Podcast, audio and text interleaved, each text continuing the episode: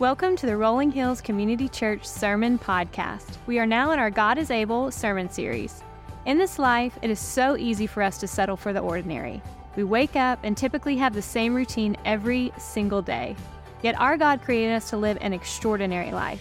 There is no one in the world exactly like you, and God wants you to reach your full potential. This involves us growing deeper and deeper into Christ while following Him every day. His plans for us are immeasurably more than we could ever ask or imagine. So let's trust Jesus and live out our extraordinary lives. Let's listen in. Well, good morning to you guys. Are y'all having a good morning so far? What a joy it is. I love Baptism Sundays, and I love when we get to celebrate the next steps that uh, our church family is taking. And so, what a joy to celebrate with the Romero family today. And I hope and pray that if God's stirring something in your heart about that next step of faith, that you would uh, follow in obedience to what it is that He is asking you to do. It's such a joy to have you here with us today. So, have you had those moments in life when you realize just because I can do something, should I? Just because I can do something, does that mean I should do it? And just because you can do something, does that mean that you should? Have you had those moments before? It's what I like to call those perplexing situations in life where I have the freedom or the right or the opportunity to do whatever I want to do in almost any situation. But does that mean that that's the best for me to do? Does that mean that it's the best thing? Does it mean it's the right thing? Does it mean that I should do it. I'm sure that you've had those moments before where you have found yourself scratching your head, like I have, when you realize some of the things that people decide to do. And they did it just because they had the right to do it or because they had the freedom to do it. Uh, if you have ever said something that you regretted saying, you've probably thought to yourself, man, I wish I could get those words back. Or maybe you've posted something or you commented on something on social media and you thought to yourself, as soon as I hit enter, I wish I would have not done that. Just because I could doesn't mean that I should have. We all have those moments. I find these moments pretty frequently happen to me in life. One of those moments where I find that it happens sometimes is with youth sports. I love youth sports, and uh, some of you are involved in youth sports. And in fact, just by a show of hands, are there any coaches in the room that you guys you coach or you help with drama or piano or football or baseball? You help in any form or fashion? Proudly raise your hand. Where are all my coaches? Thank you guys for all that you do. Uh, I am an assistant coach. Um, I thought you guys would get a little bit more of a resounding applause than that, but we appreciate it. Thanks. I know that you do it for no pay. Uh, I help as, uh, be an assistant coach on my son's baseball team, and uh, it's just such a fun experience for me. Speaking of which, the Nolensville Little League baseball team. I mean, Little League World Series, uh, three years in a row. That got more applause than for you coaches who show up every week. Uh, and hang out with these kids. But I, I love the, these moments. And so I, I love these opportunities that we have to invest in the next generation. And as an assistant coach myself, let me tell you what we're really, really thankful for. We're really, really thankful when you show up for practice. We're really, really thankful when you offer to help in the dugout. We're really, really thankful when you are engaged and you bring the snacks because practice or game without a snack is a disaster. I mean, we just appreciate that so, so much. However, what we don't appreciate so much is when you have a voice from the sidelines and you use that voice really, really loudly to tell little Johnny to do something contradictory to what the coaches told him to do. Can I get an amen? Because your voice carries. And little Johnny hears your voice, and he's like, Well, mom said do this. Seven coaches said do something different. But Mom said this, and so I'm going to do that. We've all been there before, haven't we? And you're probably thinking to yourself, just because I could have yelled that from the sideline doesn't mean that was probably the right thing to do in that moment. Or how about this one? You're in a meeting and there's someone that's leading the meeting and they're leading it beautifully and she has 100 people in the room and the meeting comes it lands at a really good place and she makes a mistake and that mistake sounds like this when you have 100 people in the room it's always a mistake to finish your presentation and say does anybody have any questions? And some well intended person in the front row raises their hand with a question that is so bizarre, that is so unique, that the likelihood of that actually ever happening is so rare, but they feel really good in the moment because I was given an opportunity to say something and I said it. And the 99 others of us are just rolling our eyes because we're like, I can't believe he said that. I can't believe she asked that. We have all been there, haven't we? Those moments where just because you can do something doesn't mean you should. Or just because I have the capability to do something doesn't mean that it's always the best thing for me to do. See, we set our sights this morning as we continue in this series called God is Able on this concept of God is able to do anything. And I hope that you know that this morning. God can do anything, but my follow up question to that is Does God do everything that we want Him to do? God can do anything. God is able to do everything. But does that mean that He always does? That's our big idea for the day. God is capable of doing it all. But does that mean that He always does what we would hope He would do? God is able to do things beyond our wildest imagination. God answers prayer. And sometimes you might be asking yourself, well, why didn't he answer the prayer the way that I prayed it? Why do things happen the way that they happen? See, God is able, God is powerful, God is good.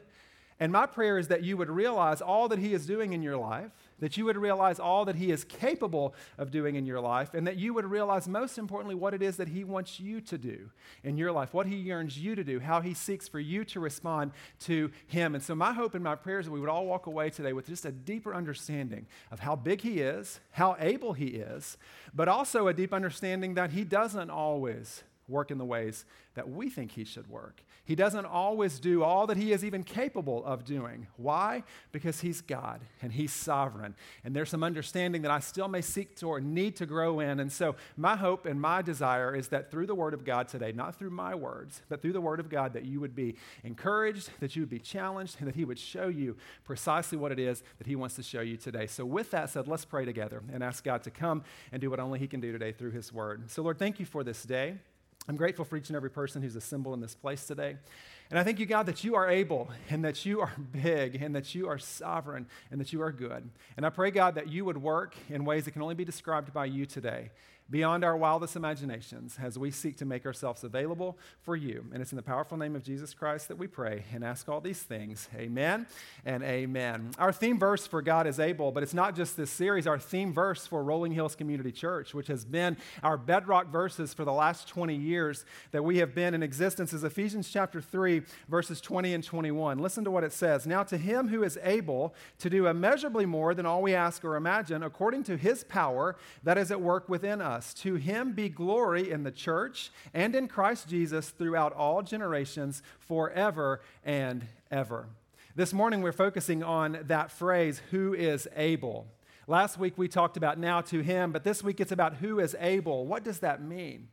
It means that God is able to do more than we could ever ask or imagine.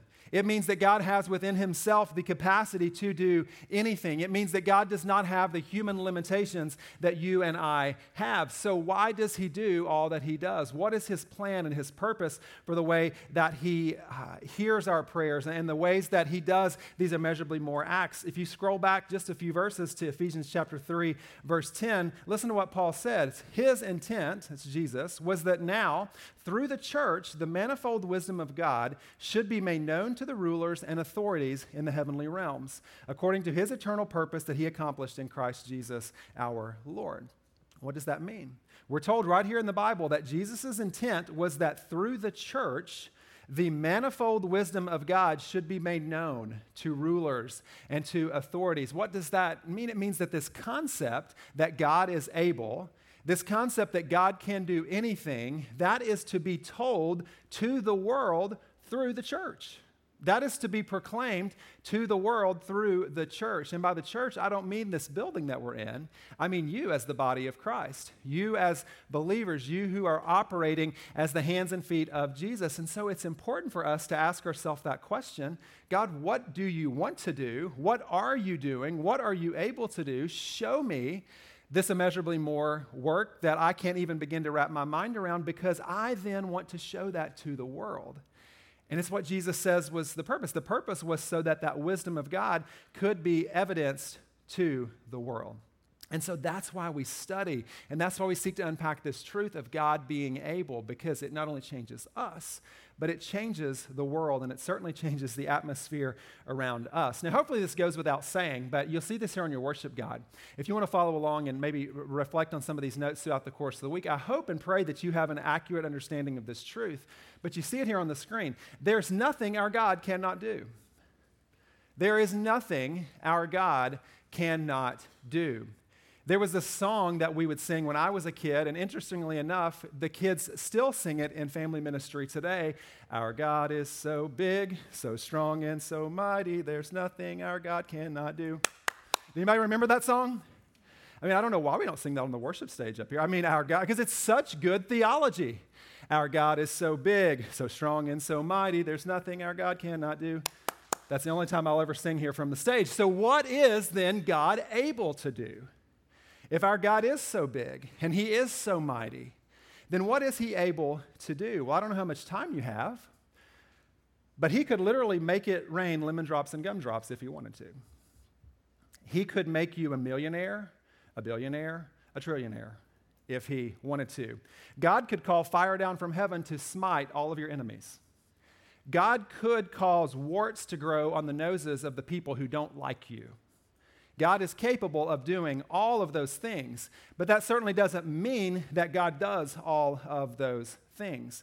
There's nothing that He cannot do, but God doesn't do everything that He's capable of doing. My friend Mike Minter, who's one of our teaching pastors at Rolling Hills, he was actually here over the summer, such a wise man of God who's been walking with the Lord in pastoral ministry longer than I've been alive. And he said this the other day in a meeting, and, and I just latched onto it, and I printed it there for you, and I, I want you to reflect upon this. God is not obligated to do what He's able to do, He's only obligated to do what He promised to do.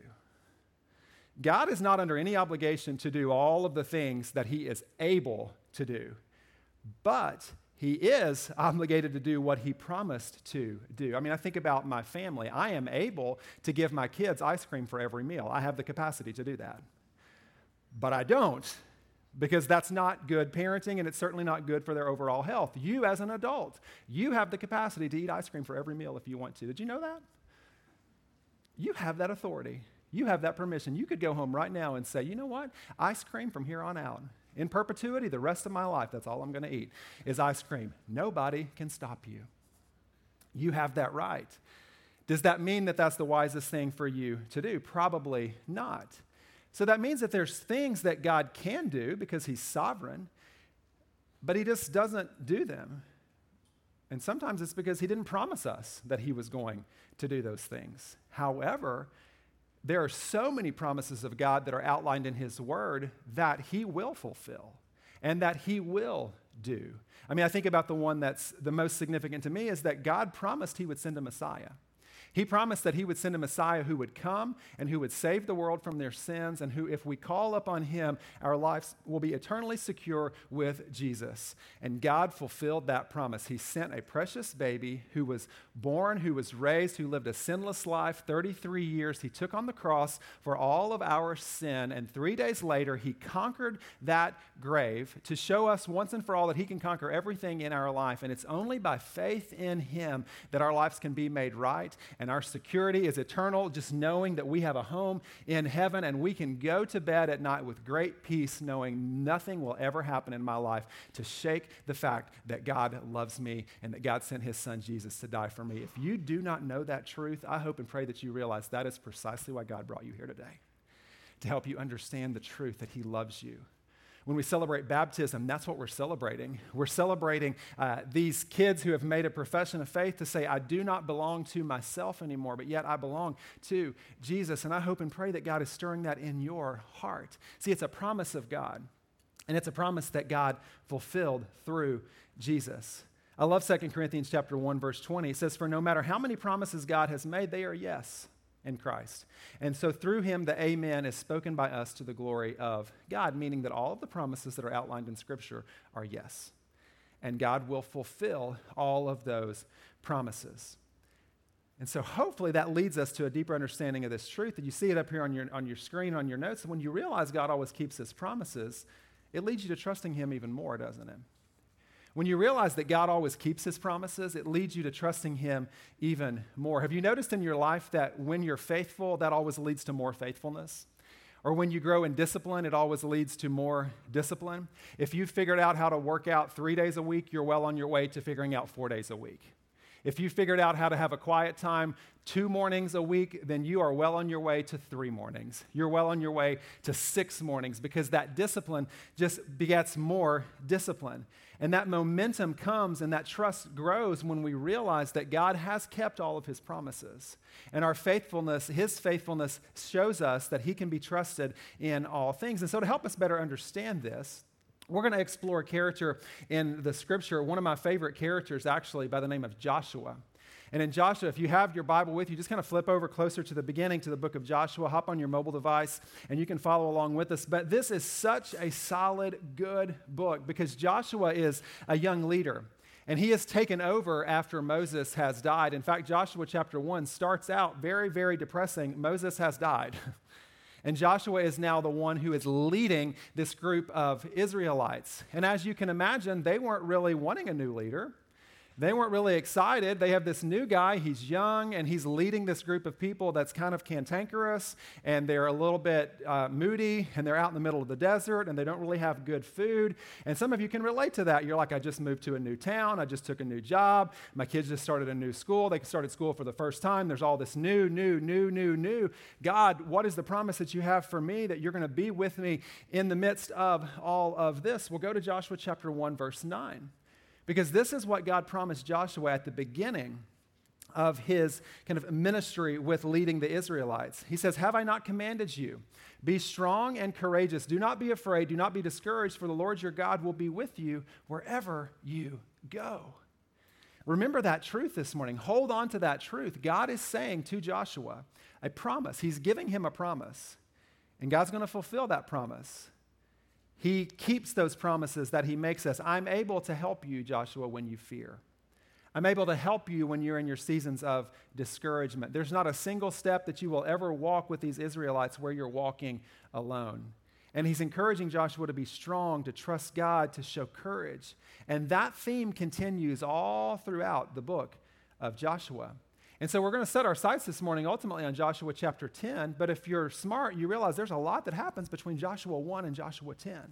And so, eh, for the sake of time, I can't keep you here for seven hours today. So, in just a couple minutes, I'm going to try my best to hit some highlights for you from Joshua chapter 3 all the way to Joshua chapter 10 because we have to kind of understand what's going on for this passage of scripture that we're studying today. So in Joshua chapter 3, verses 12 and 13, the Israelites have come to kind of one of their first obstacles. And one of their first obstacles is this large river this Jordan River that is in their way. And so listen to uh, what Joshua does. God tells him this in Joshua chapter 3, verse 12 and 13. Now then, choose 12 men from the tribe of Israel, one from each tribe, and as soon as the priests who carry the ark of the Lord, the Lord of all the earth, set foot in the Jordan, its waters flowing downstream will be cut off and stand up in a heap.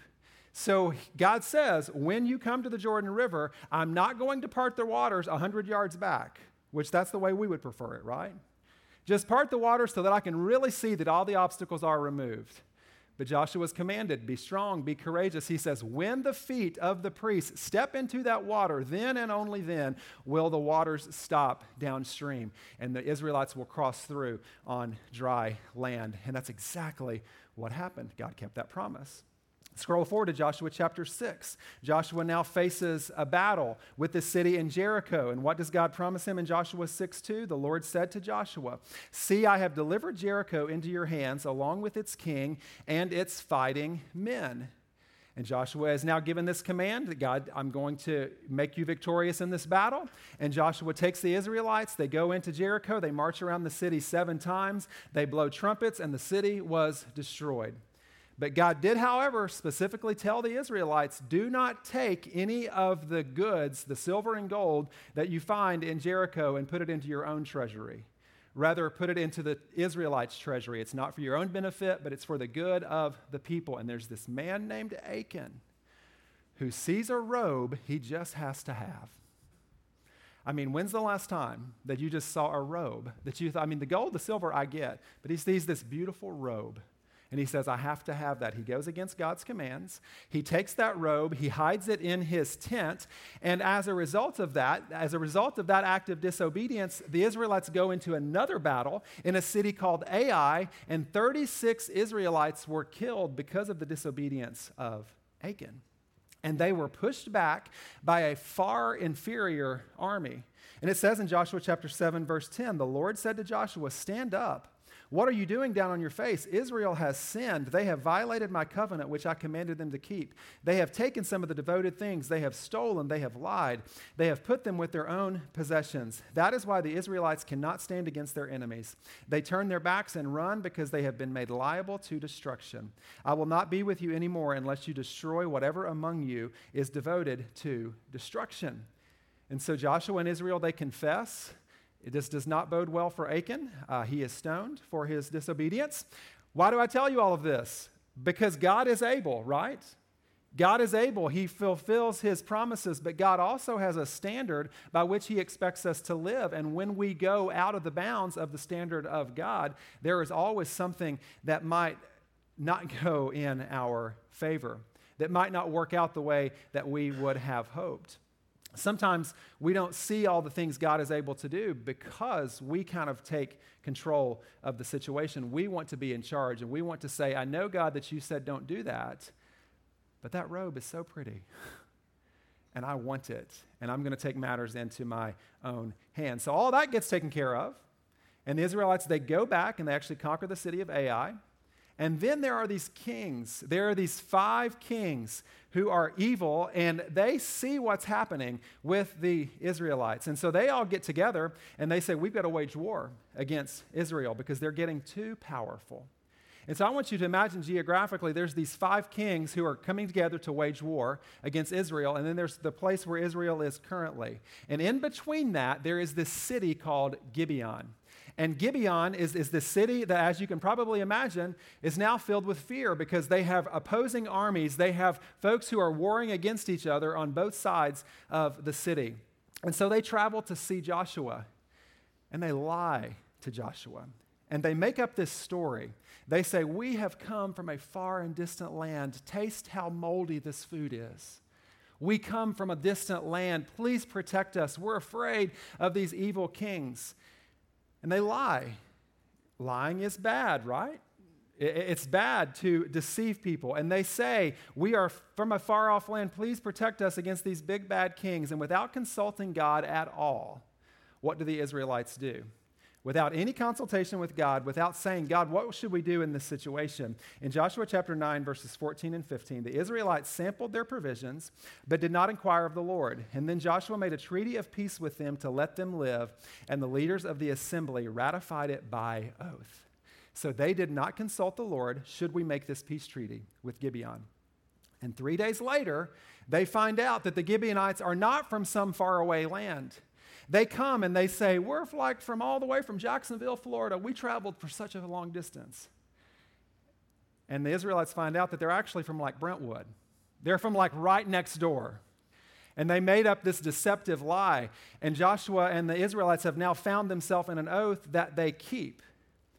But they say you have to now be water carriers and woodcutters in the service of the assembly of God. And that highlights for you just some things from Joshua chapter 3 all the way to chapter 10. How did I do on time? Hopefully, I didn't take up so much time to do that, but you needed to hear that because when you set your sights on Joshua chapter 10, listen where we start in Joshua chapter 10, verses 1 through 15.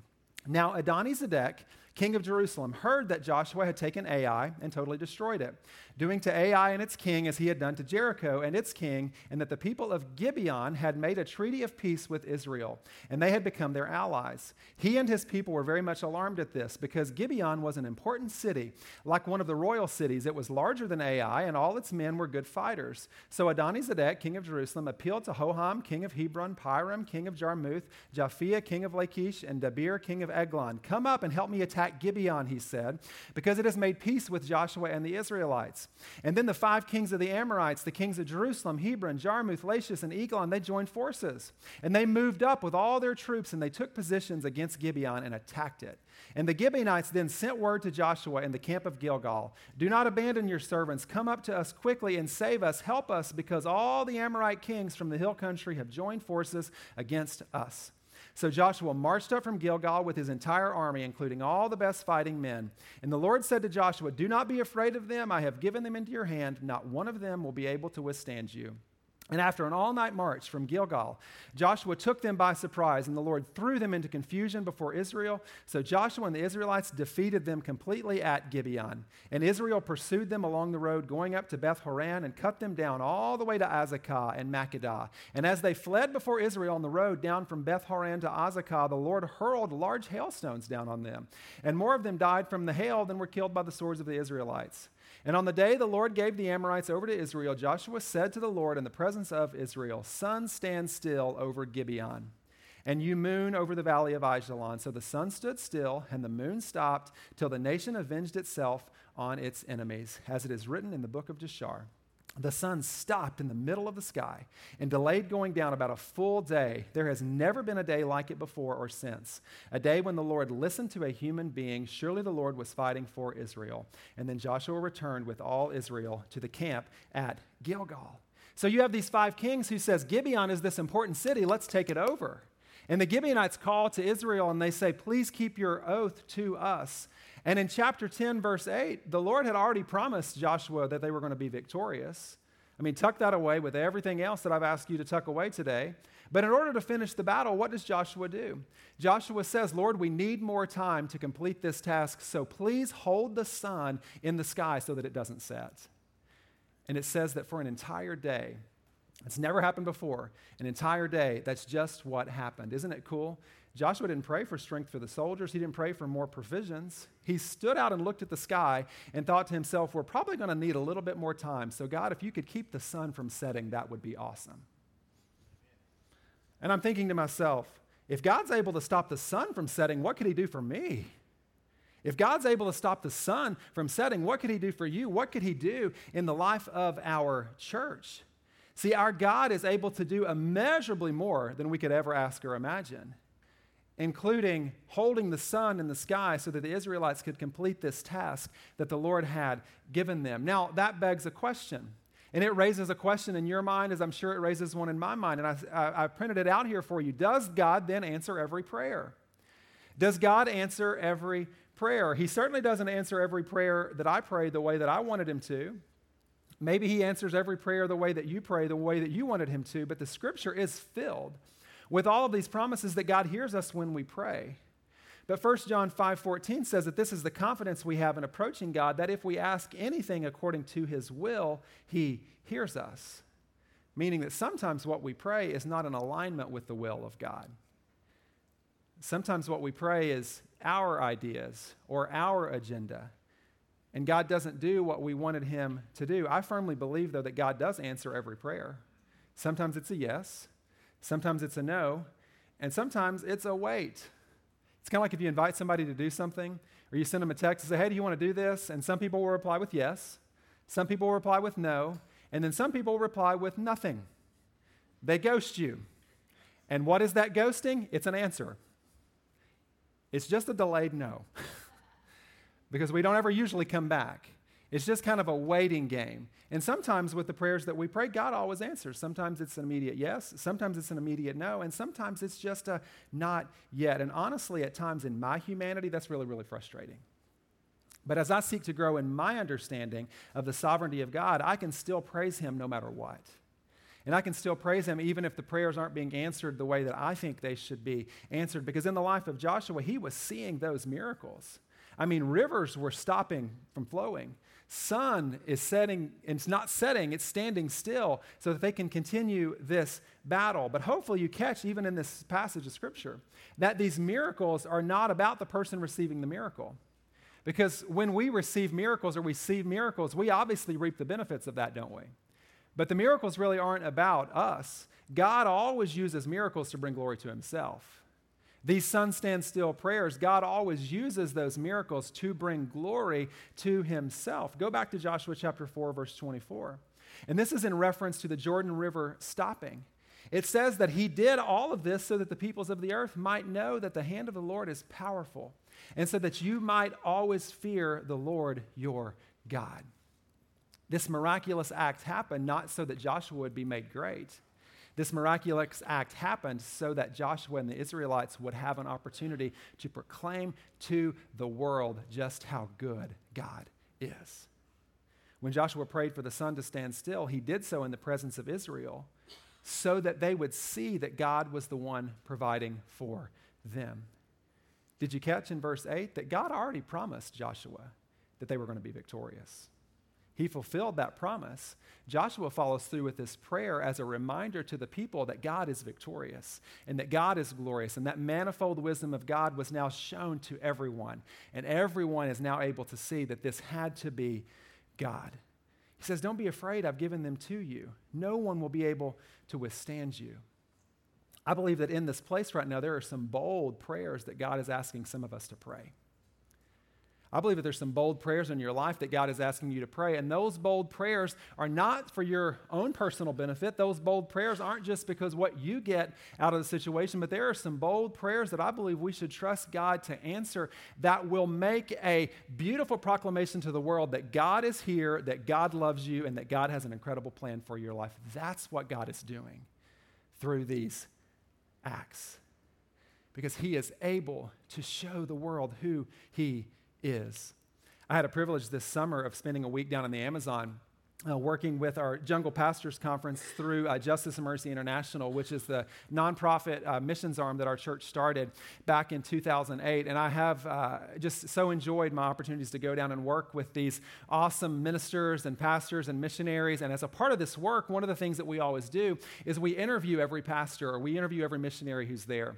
And my, my group that I was with, we had a privilege of interviewing this one lady, and uh, she had this incredible story that she, we shared with us. We said, Tell us about something you've seen God do in your life. And so she launches into this story about when she was serving in Africa.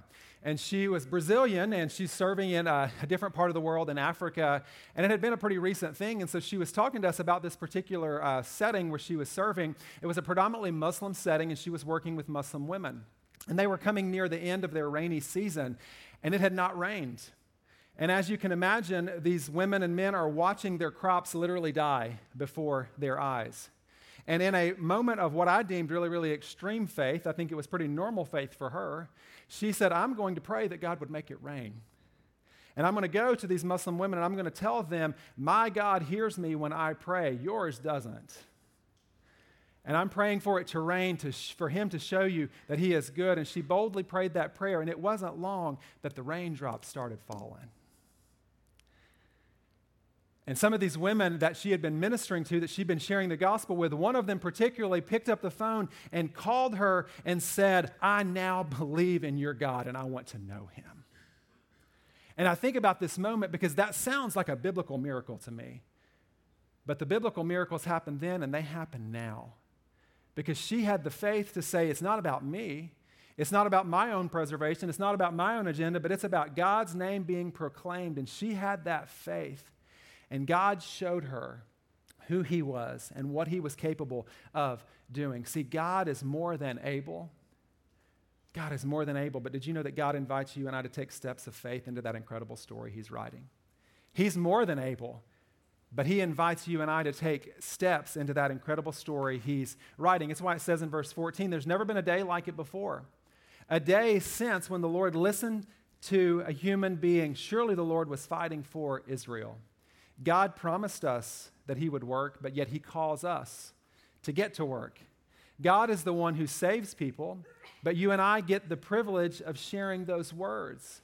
God had already promised Joshua, you're going to be victorious in this battle. But yet, Joshua still takes that step of faith in front of everyone to say, we need to listen to God. He's going to do what only He can do. And God did just that. So I pray that we take away this morning that we have to realize that God is able, but we also have to realize that there are steps of faith that I have to take. Sometimes, as a pastor, um, some of my most perplexing moments are when I'm tasked with trying to understand and figure out why did God heal your child but not his child? Sometimes we get in these quandaries where you're praying for a husband and you're praying for a husband, and God brought you a husband and God didn't bring you a husband. Why? Why did your dad die so young when he was such a good person? And why did this vile man over here, who, from my opinion, didn't do anything right in life, just turned 90? In moments of honesty and in moments of transparency, I'm sure you've asked yourself those questions as well. But in those moments of asking those questions, my hope and my prayer is that we would turn our eyes back to God and say, God, I don't always know why you do the things that you do. I don't always know why you work the way that you work. I don't always know what it is that you're accomplishing, but I do know that you are able and I do know that you are good and I do know that I am instructed and I am asked to take steps of faith to be obedient to you. Remember when I asked you to tuck this away that the Gibeonites had lied to the Israelites? Why would one of the most incredible miracles that the world has ever seen be shown to protect a group of liars? Why would one of the most incredible miracles we've ever seen be shown to protect a group of deceivers? I don't know. We don't always know why God does what he does, but we do know he is able. Amen. We don't always know why God operates the way that He does, but we know that when confronted with those choices to trust myself or to trust Him, I am always going to benefit more from placing my trust solely on His shoulders and in His love. Just because God can doesn't mean that He always does. And just because God doesn't doesn't mean that I should stop trusting Him or believing Him. My friends, God sees you today. God is for you today. And God is able. God is able to do immeasurably more than we could ever ask or imagine. And so I pray this morning that you would walk out of these doors saying, God, I know that you are capable of doing something that would truly blow my mind. And so help me to see it, not for my benefit, but for the edification of others and for the world to know that you are good. God is here, and I pray that you will trust him today Pray boldly, live boldly, live courageous. Don't be discouraged because God is here and He is for you this morning. Thank you for listening to the Rolling Hills Sermon Podcast. Be sure to share this episode with any friends and family in your life who may benefit from it. And make sure you subscribe to be notified so you never miss a sermon. If you are interested in learning more about Rolling Hills, download our Rolling Hills app, follow us on social media, or visit our website at rollinghills.church. The Rolling Hills Sermon Podcast is a part of the Rolling Hills Podcast Network, available on Spotify, Apple Podcasts, and Google Podcasts. Thanks for tuning in.